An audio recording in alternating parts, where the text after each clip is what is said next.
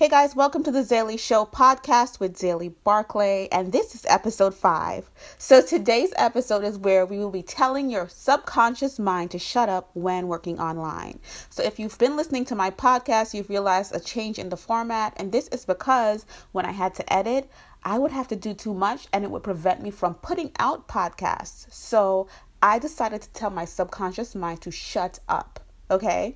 So that's what the episode today is about telling your subconscious mind to shut up. So, your subconscious mind is actually the voice in your head that kind of tells you, um, you can't do that, or this is not good enough, you know, things like that, or um, they're looking at you, they don't like what you're, you, you're putting out, things like that. You know, when you're working online, it's a little more stressful because of the fact that your content is so readily available to so many people. And this means people that are learning from you and people that know more from you. And this can cause you to be a bit insecure at times about what you're putting out there, right? It might not look like the other person's work. You might not feel like your stuff is as good as theirs. And I'm going to give you four ways to not let your subconscious mind actually paralyze you because these are some of the things that can stop us from doing what we want to do.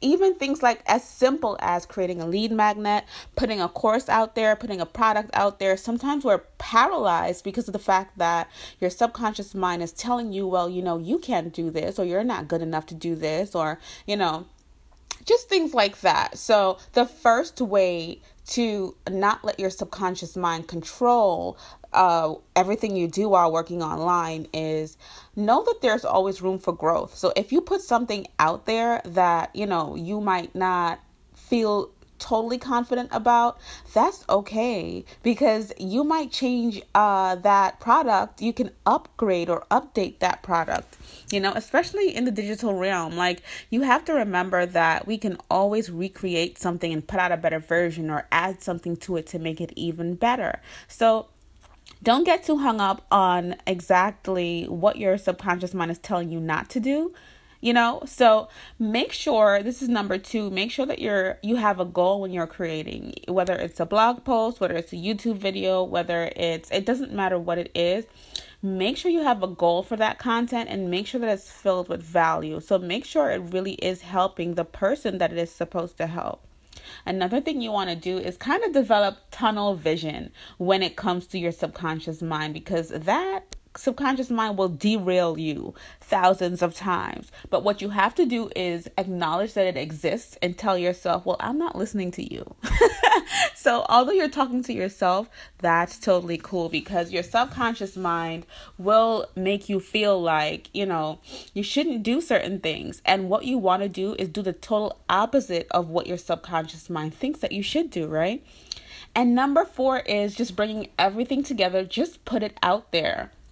I remember when I released my YouTube challenge, it wasn't the way that I wanted it to look, but the value was insane. And even the people that took the course really loved being part of it. And it definitely got them from where they, you know, not having a YouTube channel at all to having a channel that was really ready to function and shoot off. So remember that it's not all about what you think it's about or your subconscious mind thinks it's about. Like, put your stuff out there. Don't let that stunt your growth because I know, um, thankfully, I was able to put out everything that I wanted to for this year. But if I listen, but I did it in the last quarter.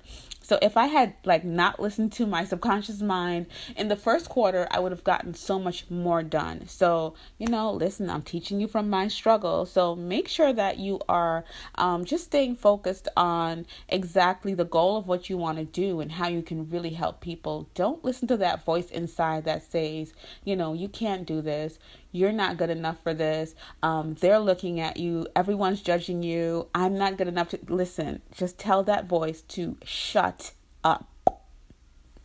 Thanks, guys. Make sure to check me out at thexaylishow.com. I'll definitely be putting more information about this exact topic on the blog. So I'll see you over there. Take care.